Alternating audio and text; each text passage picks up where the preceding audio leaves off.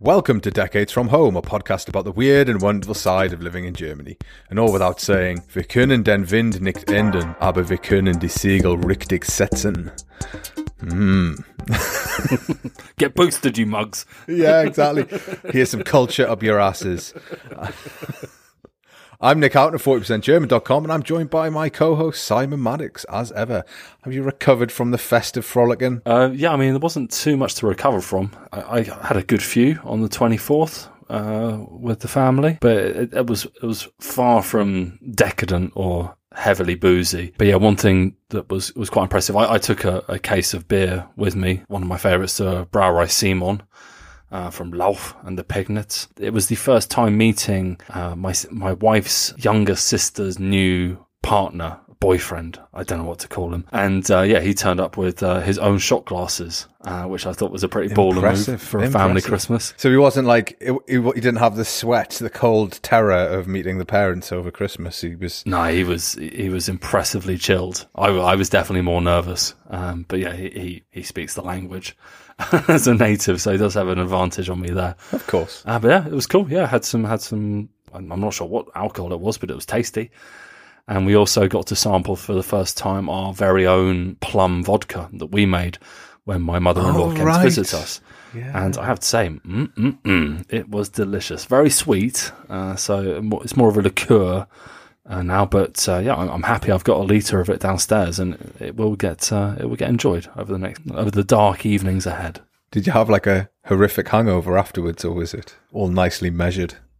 Was, I, I, did well. I, I, can I controlled myself pretty well. I think it was pretty well staggered. So a little bit of a sore head the next day, but uh, I didn't need hair of the dog in the morning, uh, even with kids screaming. Uh, but this is the benefit of German Christmas. You do it on the twenty fourth, and then all the presents are done, all the wildness is over on the twenty fifth. You can just kind of relax into mm. the, the, second and third and fourth phases of Christmas. Uh, so that is the, the one bonus uh, to be had there, I guess. Yeah, that sounds pretty good. I mean, shots on the twenty fourth. Well, yeah. none of, there was none of that happening in my neck of the woods. I gather from Twitter you did wake up worse for wear on one day over Christmas. Oh yeah, I mean, I, from the twenty fifth onwards, I was on a, like a bacchanal basically. it's just like Christmas festive drinking. On the twenty fourth, we went to my parents in law, and it was very family friendly. I'll put it that way. There was no okay. Imbibed at any point. No alcohol. I mean, there was like all. there was like some schnapps, but there wasn't. No one drinks really. So I worked my way through that. No, it was lovely. It was lovely. that it was a really nice time. It was just very, very sort of PG. Mm-hmm. Then on the twenty fifth, because we're doing Britmas, so. I mean, in the past, it's not been unheard of to start a couple of beers like for breakfast, mm-hmm. basically but I, I, held back knowing that I had to cook the dinner myself. And if I was out of the action, then Britmas was on the rocks. so I had to stay basically quite sober. Um, so we start, I started cooking and then I think I just eased myself into it. I think it was around about 11 and I had to get the amaretto for mm-hmm. something, mm-hmm. for something else. And I was like, well, I'm having coffee, aren't I? So I started drinking amaretto in, in my coffee which is the right thing to do because it got me like leisure pissed. you're like a little bit pissed, but you're not totally in, like unable to do anything or I certainly was able to cook. It's sophisticated as well. A shot of amaretto is is pretty brazen at any time of day, but as soon as you put it in your so coffee, good. like, honestly, man, it's fancy. totally turbocharged it. I was like, this is this is really dangerous um, because it makes it taste really nice. It's quite sweet, isn't it? Mm-hmm. So it's it's the perfect like combination. Amaretto, yeah. So, and it's Christmassy, and so I was on that, and that's where I started. and I got, had some champagne for Christmas dinner because I'm a fly motherfucker who who does that kind of shit. No, I mean it's the only time. It's the only time. Like, and I was thinking about it, and I was like, I can understand when I was drinking it because like you sort of shelled out a bit for it. Um, that's another tradition that we've started. Didn't used to, but I think we wanted to make last year special. And then my wife mm-hmm. asked about it this year whether we'd do it again.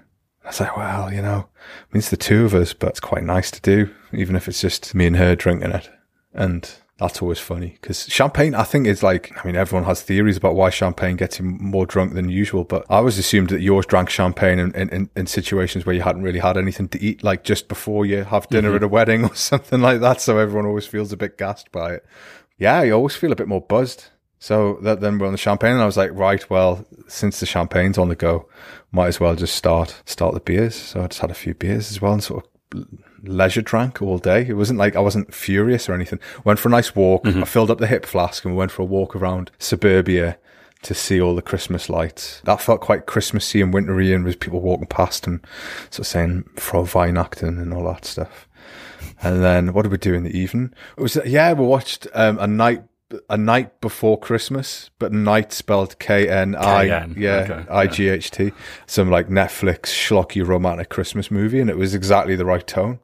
So I had a few drinks, and then uh, my wife went to bed, and I was like, well. I'll just watch three episodes of The Witcher. so I think I don't think I went to bed till like two in the morning or something. But uh, I was like pure breaking the rules. And you know when you, you, you do that as well, when you overeat or you do stuff that you're like to the extreme that you you maybe haven't done it before and you feel a bit bad about it. And the funny thing was the day after Boxing Day, I saw a tweet that said you should spend the days between Christmas and New Year basically trying to achieve absolutely nothing and you should be okay about mm-hmm. it. And it's okay to like do absolutely nothing and not achieve anything and not like work your ass off. And I felt like I've worked my ass off and certainly my wife has felt like that. And it was funny. I read that I think on Boxing Day and I was like, that, that's my ethos. And then yesterday we are having breakfast and my wife started laughing and she went, have you read this? And she held up the same message. And I was like, that's what we're doing. that's all we're doing this, the next few days. And she was like, yeah, that's it. So it's been good. Like just not having any plans and sort of skipping from day to day. And that's been pretty sweet. That's more of a, a Christmas gift than anything else, I think. yeah, going to bed last night, talking to the wife, like, what are we going to do tomorrow? I was like, the only thing I'm doing is going shopping. There's nothing else. That's that's mm-hmm. that's my entire to do list. Um, I've achieved a bit more than that today. I've, I've watched some football. yeah, I did, I did. I did some washing up, um, but that was about the, the length of anything I was going to achieve today. Well, when you were, when you were a kid, were you like always a bit disappointed?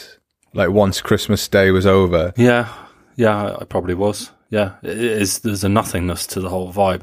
I mean, my, my grandparents would always be down from Yorkshire uh, at that time of year, and they'd be staying with us until basically New Year's. So there's quite a lot of commitment to like entertain them and also show that the money my granddad had invested in my education wasn't for naught. All right, so it's a bit like a test. Yeah, so I had to like be on, on good behaviour. I couldn't go around effing and jeffing, carousing. Because yeah. I was thinking it's the first time, maybe ever, that I felt like the benefit of having this liminal space between well, as someone said to me the other day, between the years. There isn't mm-hmm. much to achieve, is there? There isn't much to do.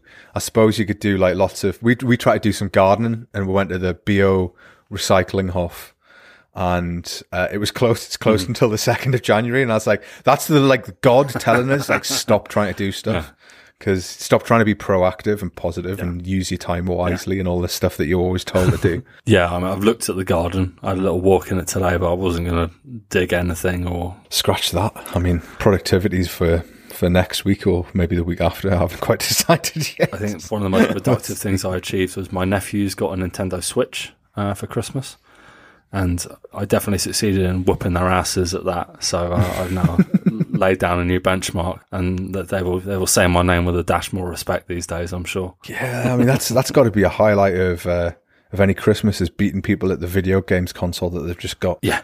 That's it's brutal. they asked. They asked to play. They asked me to play. It depends on who the kid is. I, I've got um, yeah, one of our listeners back in Dorset, Tom, like when I played FIFA against his his lad, there was always a part of me that I didn't want to like beat the crap out of him at FIFA because he enjoyed it and it was nice. It was a, a little bonding experience. Um, but yeah, there are other kids where it's like, I'm not going to take it easy. I'm going to show you that there are levels to this. I, am wearing the big boy pants here. I think, I think especially with a game like Mario Kart. Well, this is Mario Party, which I've never done before. it's uh, so I was even. Isn't that like a fighting yeah. game or something? I mean, the, the, element that I played, there were basically tons and tons of mini games, maybe like 75 different ones. Mm. Uh, so there's like a, a, version of football, there's like a volleyball, tennis, all the kind of a- average sports, and then there's just all sorts of like Mario twists on games. Like there's a sort of version of Hungry Hippos with tanks, and there's a fishing one, and yeah, I I, I excelled at everything. and I ended up being targeted by both of them uh, at one point. They were like, "We're, we're gonna we got to get him," and it's like, yeah. Suck it. There's true glory in like beating kids at video games. I think there's something to look forward to for. I hope my daughter gets into video games. I guess it's up to me to do that, isn't it? So, yeah, uh, probably won't. She probably start reading books and stuff and being productive. God damn it, I'm going to be an awful father. Uh, well, I'm pleased because for years, like when the kids were asked about me, um, there's, there's a video we have of they came to visit us in America when they were babies, effectively, very young boys. And um, at the end of the video, they were like interviewed by their father and just asked some questions about it. And one of the questions was about me. And uh, they just said, he smokes a lot. and I don't smoke anymore, so that's good. And I'm happy now that the memories will they'll either just say I've got a big beard or I'm really good at video games, and both of those I'm fine with. Yeah, man, so that's credit. I'm making progress. That's, that, that's basically god god worshipping sort of skills you've got there. Beard, good, big beard, and good at video games. That's what, that's what yeah. you want. It's all you can ask for. Yeah. What more could an uncle want? Come on. yeah. So I'm feeling. I'm feeling pretty slow, not just because it is this little space between the uh, between Christmas and New Year, but because I think I think I may have overdone the whole Stollen and cheese thing. Um, it makes you very slow. It, and, and I've had, I, I don't, I'm not prone to nightmares, right? And I've had seven of the most horrific nightmares I've ever had in my entire life. And, and the only thing I can, like, there's a lot of variables changing in my life, but one of them that is very, very obvious is the whole cheese and Stollen thing. Because obviously I bought two Stollen, and my wife wasn't going to eat all the cheese and Stollen, so I just ended up gorging on it. And honestly, I had like most of my, I'm not a very original thinker when it comes to sort of night terrors. So I basically just have horrific zombie nightmares. Like, like oh, horrific, like people I know, their faces hanging off, like chasing me down oh, the street. God. Yeah, yeah, like no one, not you, thankfully, but, uh, because oh. I might not have been able to record a podcast because I wouldn't be able to look in your face. I had like a teacher I used to have at school. was horrendous. Like running on all fours after me for what felt like an hour, but could only have been like seconds. But I woke up and I was properly sweating. I was just oh, like, no. I was like, damn you, Blue Bavaria, you bastard. yeah. So, I mean, the side effects, I guess. I suppose as well, I mean, I was eating it quite late at night. So again, that's on me, isn't it really? But that's the sort of funny thing was I had that nightmare. And then the next day I was like, obviously feeling a bit micey. And I was like, should I? Shove, I still got loads of Stollen, so I just did it again, and then had a horrific nightmare. And I went on until all the Stollen and the Stollen was gone, and then I was like, right, now my now my watch has ended. I just stopped. I'm sure there'll be a couple of listeners thinking at this point that you have brought this upon yourself, and this is some sort of German revenge god. yeah, that's what it felt like. I felt like I was I was being targeted by by the fates. Like I just I didn't feel like I didn't deserve it, but like I would do it again if you presented me with Stollen and cheese. I would give it another bash because you know, you know, science and all that. Who knows? It might have been something else. Maybe it's all the uh, festive excitement. Who knows? yeah, horrific. Well, I mean, it started something with me. Is I'm currently on my third bit of Bavaria Blue, uh, my third block of it since uh, we bloody hell. Um, I'm not doing it with Stollen. I, I had some Stollen over Christmas. Um, my mother-in-law she knows I like it, and she she brought it. And one point she's like, "Do you want some Stollen?" I was like, "Oh, not not right now." And the look of sadness on her face, she's like, I, I, brought it for you. I was just like, okay, okay, I'll have some Stollen. Like, force feeding Stollen into my gullet, even though I was so full. But yeah, I guess that's what you do for mothers in law that are kind. That, that happens. that happens, you know, there's like a narrative that you're not a part of, I think, especially, especially the partner in the, in the relationship who doesn't speak the language, mm. a language fluently. I think it would be in the reverse if it was in, uh, if we were in Britain. But like, there's a bit of the conversation that you've missed that would be vital to how you would make your decision. And that, that happens to me all the time. Like, someone will bring something and I'll be like, oh, no, I'm okay at the moment. They'll say, oh, just, like your wife said, you really liked it, so I just brought it mm. with us. And they look crestfallen, and you're like, "Oh no, sorry." And if you'd known that, you would have obviously the yeah. British politeness would have kicked in. You would have been like, "Yes, Ali, all the Stollen, My just, absolute just favorite force feed it. yeah, just just just liquidize it and pour it into my mouth, like please. Um, I can't get enough of it, and so you end up like making massive gaffs everywhere because because of yeah the, the missing knowledge. Yeah, but yeah, did you end up eating some Stollen though? I did. I did. Did you eat it in front of I her? Did. Like, mm, this is mm, lecker. This is tolles stollen. Mm. The, I think that's those are the exact words that came out of my mouth. Mmm, lecker Dresden stollen. Oh, danke, Siri. That's yeah. exactly. yeah, there's a, there's a thing. There's a thing that is common in my wife's family. So, and, and maybe this is German wide, but I, I I've only seen it in my wife's family, and it, it, definitely happens, and it happened at the weekend. What's what's normal for them is like you take the first bite of food and you go, "Oh, it's really tasty." Mm-hmm. it's the first thing you say. And whereas in Britain, you would wait until you finished before you were like pronounced how delicious the meal was, because then it would be more honest because you've finished it, mm-hmm. haven't you? Whereas it feels a bit superficial if you do it after the first bite. And like I went, it was like three or four bites into dinner on the 24th and my wife nudges and went, are you going to say how nice it is? like, Come on, let me finish it. I haven't even tried everything yet. Let me do a little lap of the t- of the plate, and then I'll come back to you. Yeah, the lap's got to be done. I yeah. just felt it was really funny. It just keeps happening. Yeah. So um, recommendations are: do eat uh, cheese and stollen. Do be aware that if you eat it late at night, you'll end up dreaming about the most horrific nightmarish shit that's ever happened to you. Um, but it's kind of like it's just part of the course. I, I, I have enjoyed the fallout of this. Uh, Ollie uh, from Cambo Barnhof yeah, posted uh, a couple of times with variations on cheeses. Yeah. He's really he's running with this, and it's impressive. And someone commented below, "Is this a British thing?" Because Decades was home and talking about it. And it's like it is now. It is now. We're making so you, it. you have started a new thing in the expat community where they all think that cheese on stollen is British tradition. I, like it. It's how it's how memes work, isn't it? When people just take it. I'm hoping in a year's time it'll come back again, and we'll see what happens. There'll be more people going. oh yeah, it's cheese and stollen time. uh, we'll just have to see. I might, I maybe, I'll be laying off the cheese and stollen, but I've got some. Uh, got some New Year's plans. Well, I went I went and searched because you know I've been doing cocktail Saturdays for the last few months. Yeah, and I was like, what's what's the most traditional German cocktails? Like, what are cocktails that that you would only find in Germany? So I asked Twitter as you do. Got some very strange replies, but the plan is to make only. Well, I'm going to do two German cocktails and one British cocktail. But um, mm-hmm. some of the replies I got, like somebody put rum and black tea. Schwarzes tea and rum, and I was like, that's not. It's not a cocktail.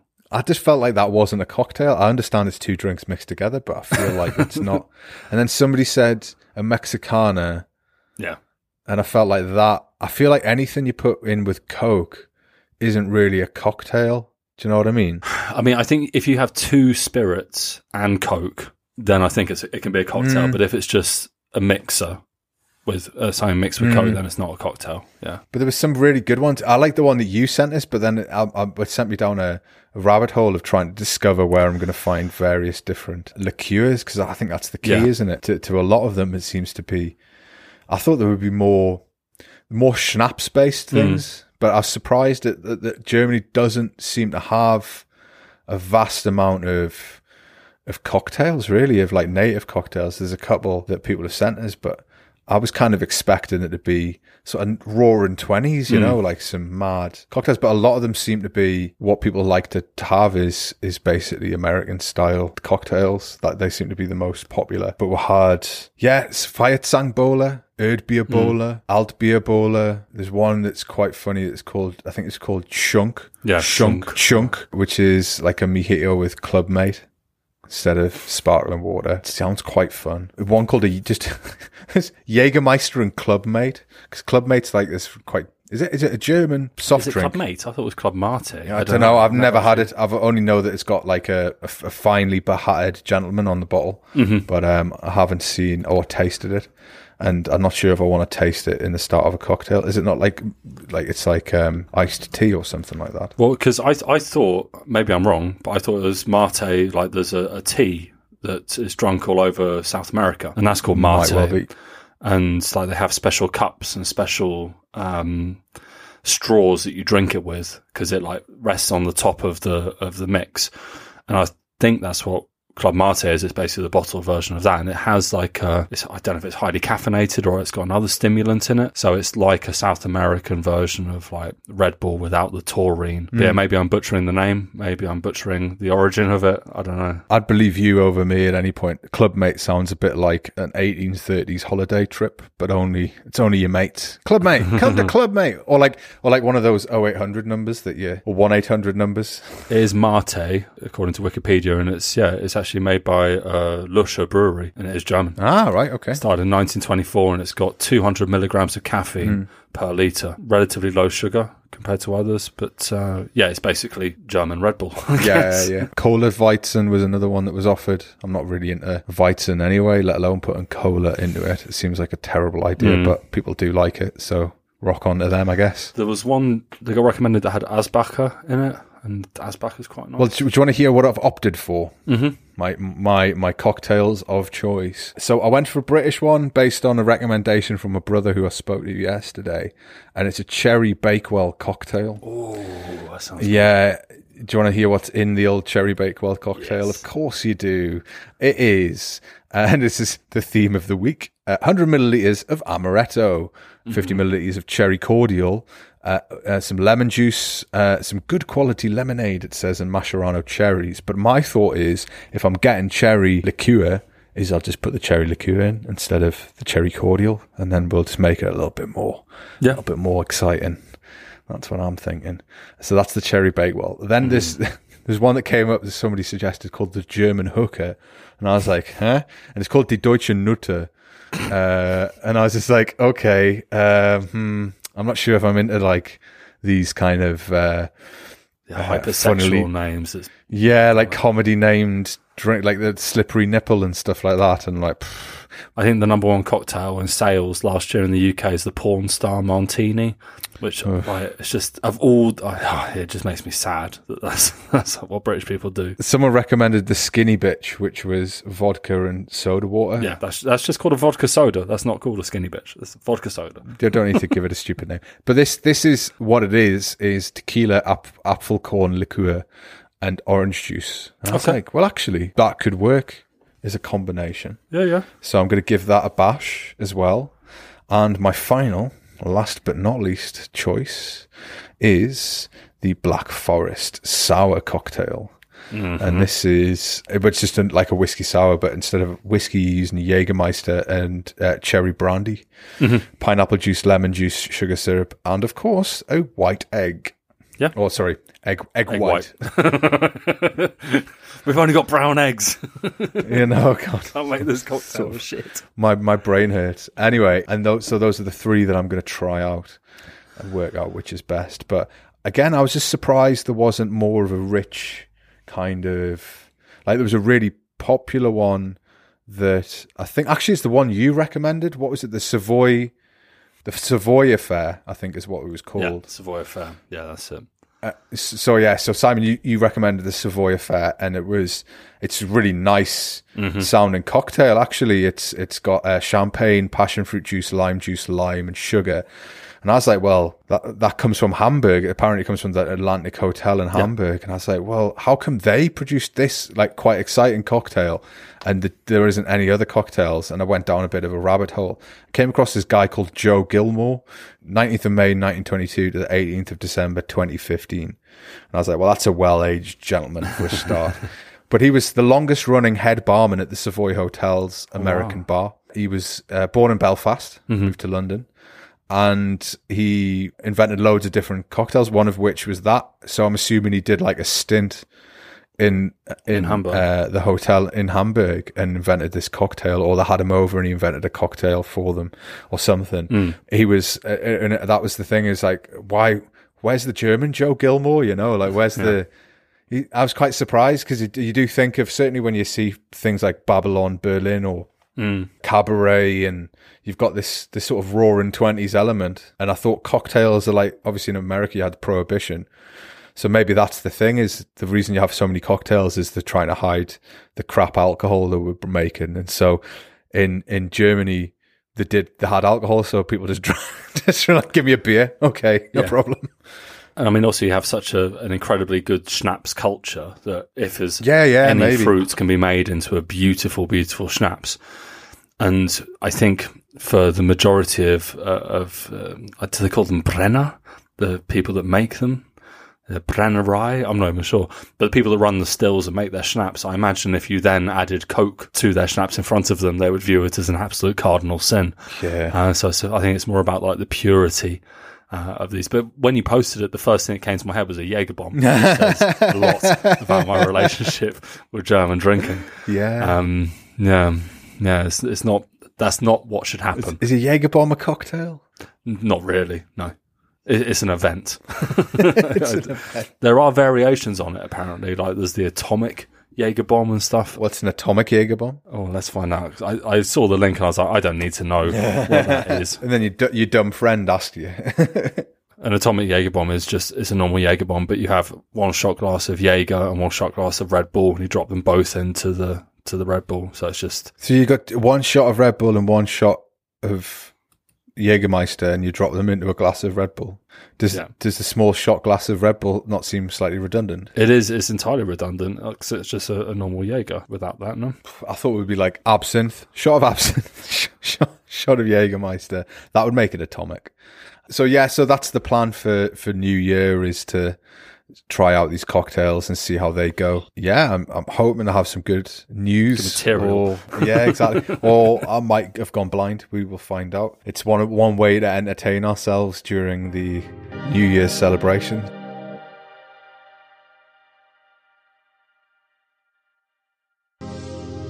Augsburg, I was reading this morning, they've got a full fireworks ban. Everywhere, so you're not allowed to let off fireworks. Certainly in the city centre, I think that if they haven't banned it, it's severely discouraged not to have your own fireworks event, and if you do, you're only allowed ten people. Uh, mm-hmm. So there's a lot of restrictions, but I haven't heard as much furore over not being able to get fireworks as I did last year. It felt like there was a lot more news stories about people not having fireworks, but as we said last year, good. It's good. Yeah. they don't have fireworks. Yeah, the I Am Germany Twitter, which gets run by someone different every week, which is currently being run by uh, one of our fans, Ten, who's been very kind and, and mentioned our podcast a few times whilst he's running it. He asked as a question, like, is it fine to, for the band to go ahead? Will you miss it or uh, any other reasons? And the majority of people it's like, no, it's dangerous. That's the essence of it. I mean, obviously in Britain, we have a pretty strong fireworks culture. We have our, our 5th of November, which is the, the biggest firework night of the year, but it's all like run by groups and communities in a very professional way. And I, would be interested to know what the data is, but people die every year and hundreds of people end up in hospitals in Germany through, through utter negligence. Mm. I, I think Nick, another fan of the show, mentioned that, yeah, it's, it's intimidating. And that is, that's my big beef with it. Like, if there's no city in Germany that you could go to before on New Year's Eve and not have to worry about someone firing a fucking firework at you, whether it be on purpose or by accident. But th- that has only happened to me once before in my life, and it was in Cusco in Peru, and it was done by kids. And then you're like, okay, little whip, like genuine children. And then you're like, okay, whippersnappers with bottle rockets. But when you got like 19 year olds with like high explosive bullen, it's, scary. I do not miss it. I hope it ends forever. It's, it's a, a, very weird part of macho culture in Germany. Like, look how negligent I can be with an explosive. And pff, I, I, don't see the upside at all. Yeah, I could never really understand how they managed to get to a point where it was just, just acceptable for people who generally don't think about the ramifications of their actions to handle explosives and be able to direct them wherever they care to direct them. But um, I have a feeling it'll yeah, come back. I think it will be one of the, the wave Freedom. of yeah, the pandemic's over and now we've got fireworks back, blah blah blah blah. I think it's it's totally sensible. I mean, in fairness, I'll be curious. This is our first Christmas and New Year in the new house, so I'll be curious to see how many people around us actually have fireworks. It seems like the kind of place where people might store them so there might be some fireworks, but we'll just have to see. I'm just not, I'm not really surprised. I'm not sure how much of it is to do with keeping the hospital beds free. Mm. I know there's obviously intensive care beds are an issue here, but uh, I think it's more about people gathering. it's the this is a bigger problem, and and having lots of people drinking and not observing distance and all these things, and it, yeah, whether it comes back or not, I certainly won't be partaking in it because it's just it just seems directed to like fuck you mm. up at some point. just I've never I've never I've never enjoyed it anytime I've I've been here and it's happened. I've always felt totally mm. unsafe. Mm. It felt, just feels really out of control, yeah. which is counter to what you kind of expect from the Germans. It's kind of like there's the two places where people lose their minds or the autobahn and when there's fireworks. That's the two like in the two worst places to do it. It's like I only go crazy when I'm in charge of the nuclear weapons. oh, okay, great. Yeah, the two most likely cool. places to lose a limb is New Year's Eve with fireworks yeah. and on the autobahn. The trash that it produces as well, just like the detritus that's over any city for like at least three days. It's just mm. it's ugly. It's nasty. Less of it, please. Let's all just get really drunk. Can't we just all like link arms and sing "Auld Lang Syne" and everyone just have a groovy time? No, link. We can't link arms. Oh yeah, shit. Um, right. Uh, can we all shouting and pushing? Can we all stand in our gardens and sing "Auld Lang Syne" and wave? How about yeah. that? Do a COVID test and then link arms. I don't know. Anyway, with with this coming up with New Year, do you uh, do you have any New Year's resolutions? Have you thought about plans for 2022? I mean, I I want to I want to start losing a bit of this weight and, and getting myself into better shape. That's that's my main resolution. To take better care of my health. I don't live a, a, really unhealthy life, but there are definitely things I could do to to be better. So yeah, I've I've already I've given up smoking. I've I've been I've I've reduced my drinking heavily since the since my glory days uh, of alcohol abuse. Trying to live longer is probably my New Year's resolution, and avoid COVID if I can. I think yeah, I've, I've done well so far. So let's see if we can do this again another year, COVID free. Yeah, yeah, I'm going for the third year in a row. That's the aim. Uh, mm. I don't actually have any. I don't think I have any particular resolutions. I just, yeah, I just, uh, it'd just be really good to not have a pandemic to deal with this time next year. That would be really nice. Mm-hmm. So, but I have very little power over that. I'm not really asked about traveling. I don't know. I, I, feel like I've done so much this year. just like can have a. I'm going to take a year off of having resolutions. I'm not sure if I had any resolutions last year. I guess, yeah. I mean, we all could be a bit healthier, couldn't we? That's just a going concern. But maybe don't eat cheese and Stollen for another, another 12 months. well, I mean, there is, there's, of course, there's always data on this kind of stuff. Uh, and yeah, my one of more exercise and improving your fitness is, is the, the number one. And then losing weight. Saving more money is another popular one at the moment for 2021. It's travel more one of them. Um, but, but, but, but, but it's not in the top 10 for, this is for Americans. That's surprising. Uh, so got save more money, improve my diet, pursue a career ambition, spend more time with my family, take up a new hobby, something else. So maybe travel is there. Spend less time on social media. That's definitely a good one. Give up smoking, decorate or renovate part of your home, or volunteer and do charity work. I mean, they're all they're all very noble options, aren't they? Especially the charity work. I, I don't know. I, I feel I feel like this because you I moved into the house. Like, well, there's always something to do. So different work to do in the garden. I just don't want to think about it. So I'm not going to make a resolution about it because yeah. I'll go like I'm going to do the entire garden, and I get to uh, the 30th of December 2022, and I'm like, oh god, I said I was going to do the garden. Oh well, failed. And sort of set you up to fail. I, I, kind of that's the concern that I have for for the old like New Year's resolutions. I wish there was ones that you could just do that were like acceptable social socially to, to, to have these resolutions. So you could go like, I'm gonna spend more days in my pants watching television this year than I did last year, or like I'm gonna eat going to eat my body weight in M and M's one day this year, or like, I mean, for me that would be quite excessive, like 110 that kilos of M and M's. That would be. Yeah. That'd be. I don't even, don't even want to think about that. They're expensive as well. expensive. I know, I'm going to get the, the little Lidl brand M and M's. I'm not a fool. Uh, I don't want to break the bank. It, it's all right to set like quite mediocre ones. I'd like, I'd really like to go to a shop and and find the product I'm looking for as soon as I go in the shop instead of having to walk around and work out what weird supermarket organization system I'm working with. Like having to do, mm-hmm. like, why do you have the butter next to the sugar? This makes no sense. Because of baking, I, I guess. No, because the butter's uh, chilled. Why is why is the flour in the refrigerator? I don't understand this shop.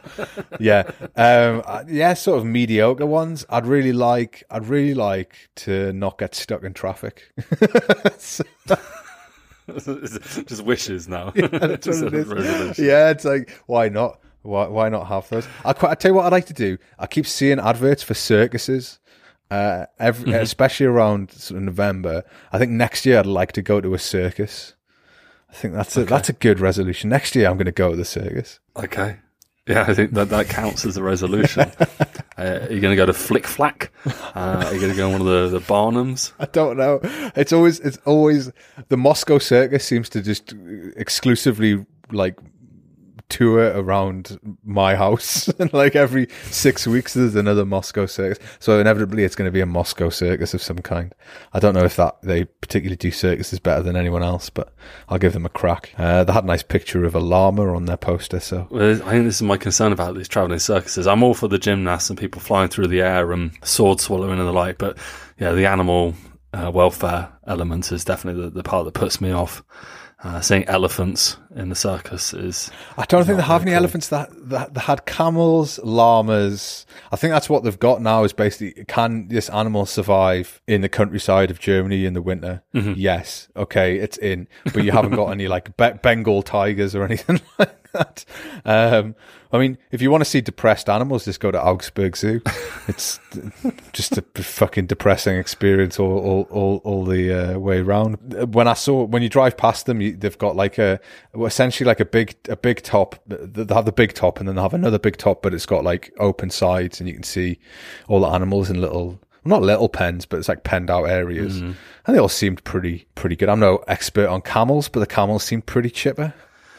Yeah, wandering around and sort of looking at the countryside and going, where the fuck are we? I'm not sure which which uh, circus is, but there's one circus that does like lend uh, its camel and a few other animals to the city of Nuremberg. Well, I don't know if it's to the city. There's a stall near Weisse Turm, and if you walk past it around Christmas time, there'll be a camel, uh, sort of in a faux nativity scene. But this camel is definitely not from Bethlehem, and it definitely doesn't know what the fuck's going on. Um, it's uh, it's one of those cool things for a split second. Like, oh, actually, no, it's really shit that it's stuck in the middle of the city, papped by tourists. yeah, pretty much. They also got like a quite a quite a docile donkey, if I remember rightly. Uh, there's like a donkey, um, a camel, and there's another couple of like there's a menagerie of things. But mm. menagerie makes it sound very nice. But yeah, so so that's what it is. I'm going to go for mediocre resolutions. I'm going to have another think and see if I can come up with. Um, what I'd really like is not to step on a piece of Lego when I'm walking in my daughter's bedroom in, in the dark, trying to stop her from crying because that's happened four or five times in the last last week, and it is it is a horrible horrible thing to occur. Uh, so is it your Lego or is it hers? it's my Lego, man. I just love my Lego set. I got the Home Alone house. Um, I pretended it was for her. Um, yeah, so we'll see. We'll see what I can come up with anyway.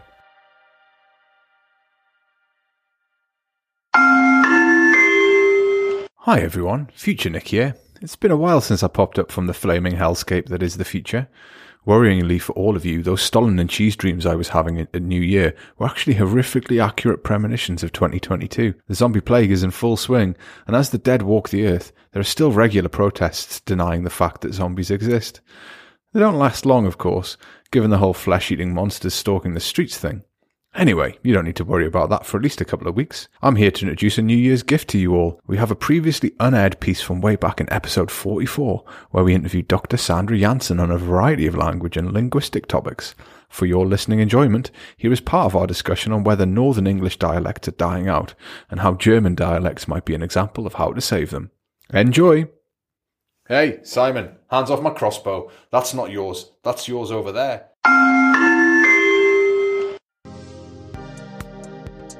Right, now that we've looked at these differences, I am here to ruin Nick's day and identity a little bit with this here article from The Independent with the headline Northern English accents could sound southern by 2066, study finds. Dun dun dun. Oh my days, I'm shook. oh wait, no, it's happening already. Oh no, it's, it's, beginning. It begins. Um, yeah, it's a pretty alarming headline. Well, I mean, it, it, continues with more alarming news for you. It says people from the north of England could sound the same as people from the south by 2066. The research published by the Journal of Physics Complexity found that southern accents are becoming more dominant over northern accents as time goes on. So, Nick, I am dominating you. How does this make you feel? That's not what it says in the article. That's, that's I'm the, reading between the lines. not what it says. I just need 50 years and then you're mine. Yeah, no, I don't. I don't I, I, is it? Is it though? Is that really what's going to happen? I feel like I read a, I read a study uh, when I was doing the, the bit of background on this, and it said pretty much the opposite. That actually the changes were were smaller and more generalized across the country, and that there were certain changes to the way certain pronunciation might occur, and the northern dialects were becoming more homogenous, but there were still northern dialects. So I, I kind of feel like as soon as I saw that it was the same headline in the Daily Mail, the Metro, the Sun, all the other newspapers had the same headline, and I was a bit like, "Oh, right, is it one of these studies that has claims that sound a bit more alarming than they are?" But actually, I went into the study, and it's and it is it, it is essentially saying that.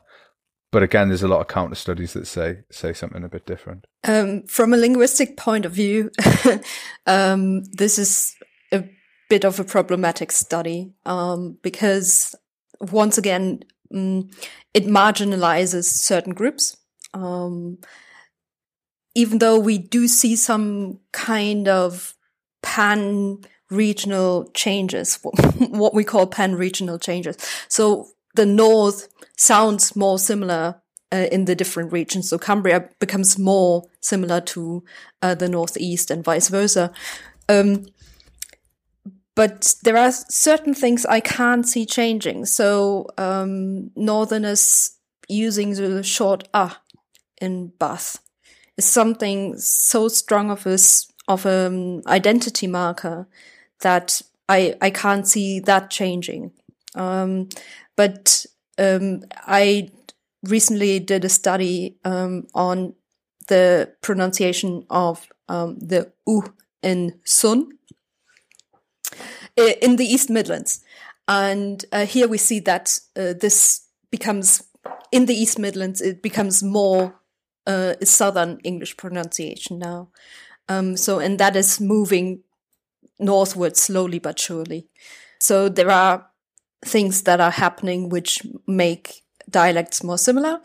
Uh, but we also have the case of America where um, dialects were very similar for a long time, but are now diverging because um, the dialects are not so old yet, and they are developing certain regional uh, features now which they hadn't before. So I, I don't think that there will be no variation. We will always have variation because there are different people with different ideas of how they want to sound. It will become more similar, but there will still be some kind of a variation going on. You weren't expecting that when you were trying, when you were dreaming of dominating me, were you? If this was a wrestling match, Simon's standing over us, like ready to take us out, and then Sorry. dived in with a chair, smacked him in the back of the head. Yeah. I don't usually use west- wrestling metaphors, but then feel, felt applicable. okay, so we know the study is problematic, but I'm happy. no, no, no, no. I think it's I, I, I, no, it's totally it's mint. I think it's great, right? Abs- absolutely fine. Um, it's it's something that's been shared quite a bit. I mean, yeah, comparing the data from these two previous studies, one from 50s and one from 2016. Uh, researchers from the universities of Cambridge and Portsmouth created a model to predict future changes in pronunciation, apparently. And they found that words like strut, which currently rhymes with foot when pronounced by a northern accent, will stop rhyming. Actually, a student of mine is uh, just um, investigating that at the moment, whether the vowel is exactly the same, but it's very close, whereas Simon's vowels are very far yeah. apart in phonetic terms. foot. right. Even if I'm being really lazy, strut and mm-hmm, foot. Mm-hmm. Um, yeah. Yeah. And when I read this this in the article, I was like, how do those words rhyme? Like I couldn't even imagine it. it's so funny because uh, this is a, a, northern feature and linguists know about this, but usually lay people don't really realize that. Whereas with the bath vowel, everybody knows that one. So it's it's really really funny. Yeah, bath, yeah, yeah. bath, and bath. And the same with scone and scone. That's People get really het up about scone and scone. but it's they? that's not north south. That's um, there you have different regions. It's not only north south, but uh, Footstrut and uh, the Bath. What we well we call it Bath Trap um, split. Uh, that's a very northern one. Researchers attributed the change to increased interaction between people from different parts of the country uh, just like me and Nick. Uh, this can lead to a decline in linguistic variation because of what's called accommodation, uh, when conversation partners adjust their speech to better match each other. So, pet, how do we accommodate each other linguistically? I don't know how we do it. Uh, you've said before that you tend to match people's accents. I don't do that. I mm-hmm. I've, I'm, I'm terrible for it. I'm terrible at not fixing my own accent, especially if I've been drinking or I've been to Newcastle for a few weeks and I come back and it's just, yeah, it's just as, as standard and people are, you can see people looking going, mm, okay. And you can tell when someone hasn't understood when I say la- latte macchiato instead of latte macchiato, you know. That is accommodation, right? So if you go back to Newcastle and sound more Newcastle again, you accommodate to your surroundings there. And when you come back to Germany, Interesting. Uh, you you know kind of lose those very regional features because you're talking to other people um, and you because you accommodate so accommodation can happen very consciously uh, but it doesn't have to so um, that i tend to use glottal stops when after i've spent some time in a, in britain Mm-hmm. Um, and um, also because I lived in America for a year as well, uh, if I speak to Americans, I after a while I tend to do funny things then. Uh, but uh, yeah, sometimes we notice, sometimes we don't. All through my, my time in America, I just was un- like no one understood what I was saying. Everyone understood my wife, and no one understood anything I said. And I was just like, this is ridiculous. And I can't, I, you can't turn it off. It's not you can clean it up, but I can't. There's certain pronunciation points that certainly at the end of sentences that are really hard to. Why would you? I don't know because you want to be understood, don't you? You want people to understand what you're saying, and you don't want to be in a in a place where I think it's really, it's really unnerving for people when they hear an accent that they don't recognize, and I think it's unnerving for people when they feel like they're being confronted with with something that they're not used to. And I think that, and you find that in interactions, like just with waiters, you can see them just like wide eyed going, holy shit, what's happening now? Like this is not something I was expecting. but I think that says a lot for the places I've managed to go on holiday are places that not a lot of people from the northeast tend to go to. So I mean, it's not just a northeast thing either. I for the entire three years that I lived in America, not once did I get an order understood on the first mm. iteration. I mm-hmm. always had to repeat myself.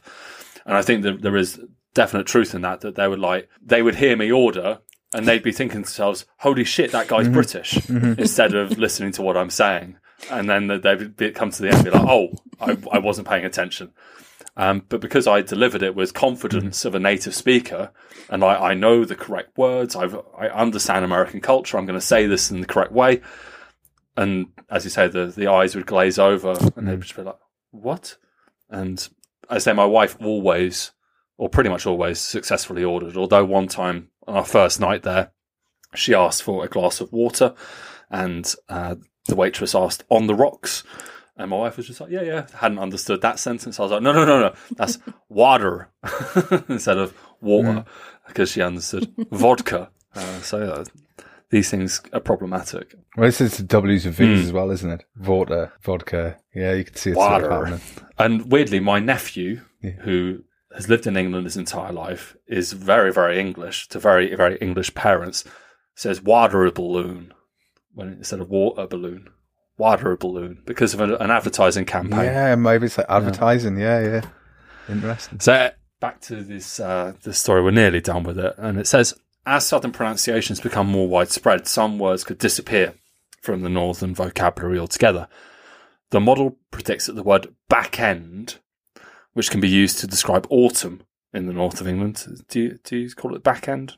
Okay, shaking his head. So apparently it's already disappeared. Yeah, that wasn't very good for a podcast. It wasn't very audible. Nick shakes head. There we go. Well, apparently it's going to completely disappear in the next 20 years. And it comes after the word fall, uh, which is used uh, to describe autumn in the southwest and, of course, America. Uh, and this has pretty much disappeared now. So, are there any northern words we can think of that will fade away? There's, there's I mean, fall's a funny one because fall is how the the Americans would talk about autumn. So it's dying out in one dialect and, is, and isn't maintains a strength in a, in a completely different regional variation of English. So it's not like it's dying, but it's not at the same time in one area, maybe. Back end, I, I think it, I'm thinking that must be the London interpretation of the North, which sort of stops around Yorkshire. So it's be because I've never heard back end in the Northeast, certainly in all the time I lived there. I, I knew about back end because there was this 1950s um, dialect survey, and that's why I know right. Um, haven't heard it anywhere before used it uh, in a tweet a few weeks ago. yeah, okay. So you're keeping it alive. That's yeah, good. trying to. well, I think it's it, one of the things we talked about at the start before we started the record was that living in Bavaria, there's obviously a lot of dialects, and Bayerisch itself is kind of considered a separate language. Being at least it's been given categorization by UNESCO, I think, as a separate language, and so it's not just dialect. It's it's like Scots or something like that, which is again it's a it's a different it's a different language.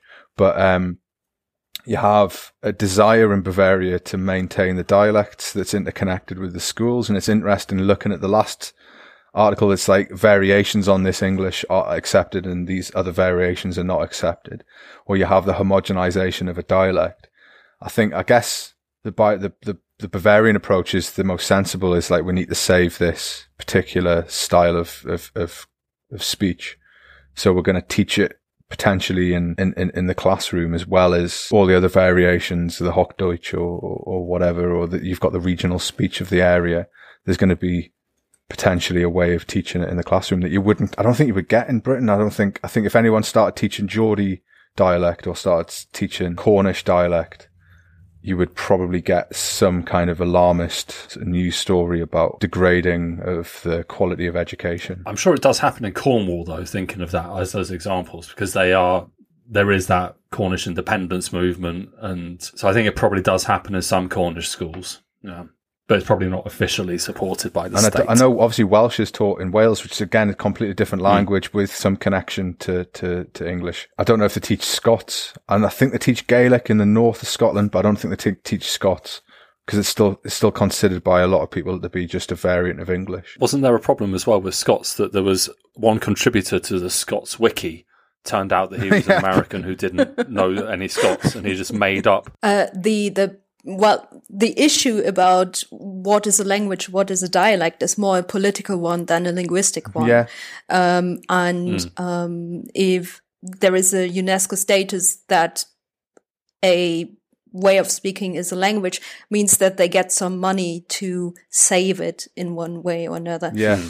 But uh, if it's the the question about saving what are we saving so what you said about a very particular way of speaking is safe but not all the other variation and language is always varying so um, again some people might be marginalized or feel marginalized because their kind of bavarian is not safe mm-hmm. but another way of speaking mm. bavarian so this is a whole um, issue that you know linguists are discussing um, at the moment as well when it comes to um, saving indigenous languages as mm-hmm. well. Um, it's becoming more and more an issue um, to not marginalize um, yeah. the people that are involved. With Bavaria having such diversity, the joke is obviously you could go to the next village and they'll have a different variation, but probably not the next village, but the next next village. You know, like this, there is does feel like if you, you from city to village, there's a difference. from uh, two hours down the road to Franconia, we'd get some difference. If I moved north, I'd get a difference. If I went to Munich, I'd get a difference. And I think there's there is uh, the Oberpfalz.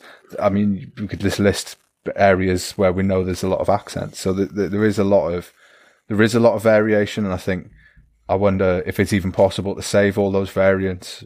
But I mean, that's maybe a question for for another podcast.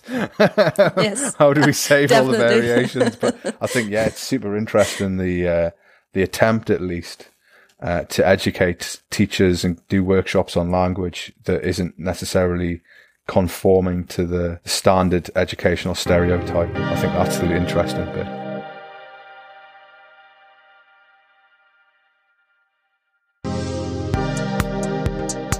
Hello, Susan. Before we say goodbye, I would like to say on behalf of Nick and myself a very happy new year to you and a very big thank you for letting us be a part of your 2021. Fingers crossed for a better 2022 because it's been a shower of shit, but rest assured there'll be another 50 plus episodes heading into your ear holes. A big thank you to Sturger, German at Portsmouth, Lady Blackadder, Al, Steve, and the Ultras who all retweeted or shared the show.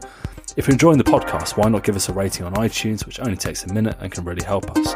You can also now give star ratings on Spotify, so please do chuck some stars our way on there if you feel so inclined retweet us, share a link or post with the hashtag decades from home or lowercase on Twitter or Instagram. You can also support the podcast by going to ko-fi.com, which is ko-fi.com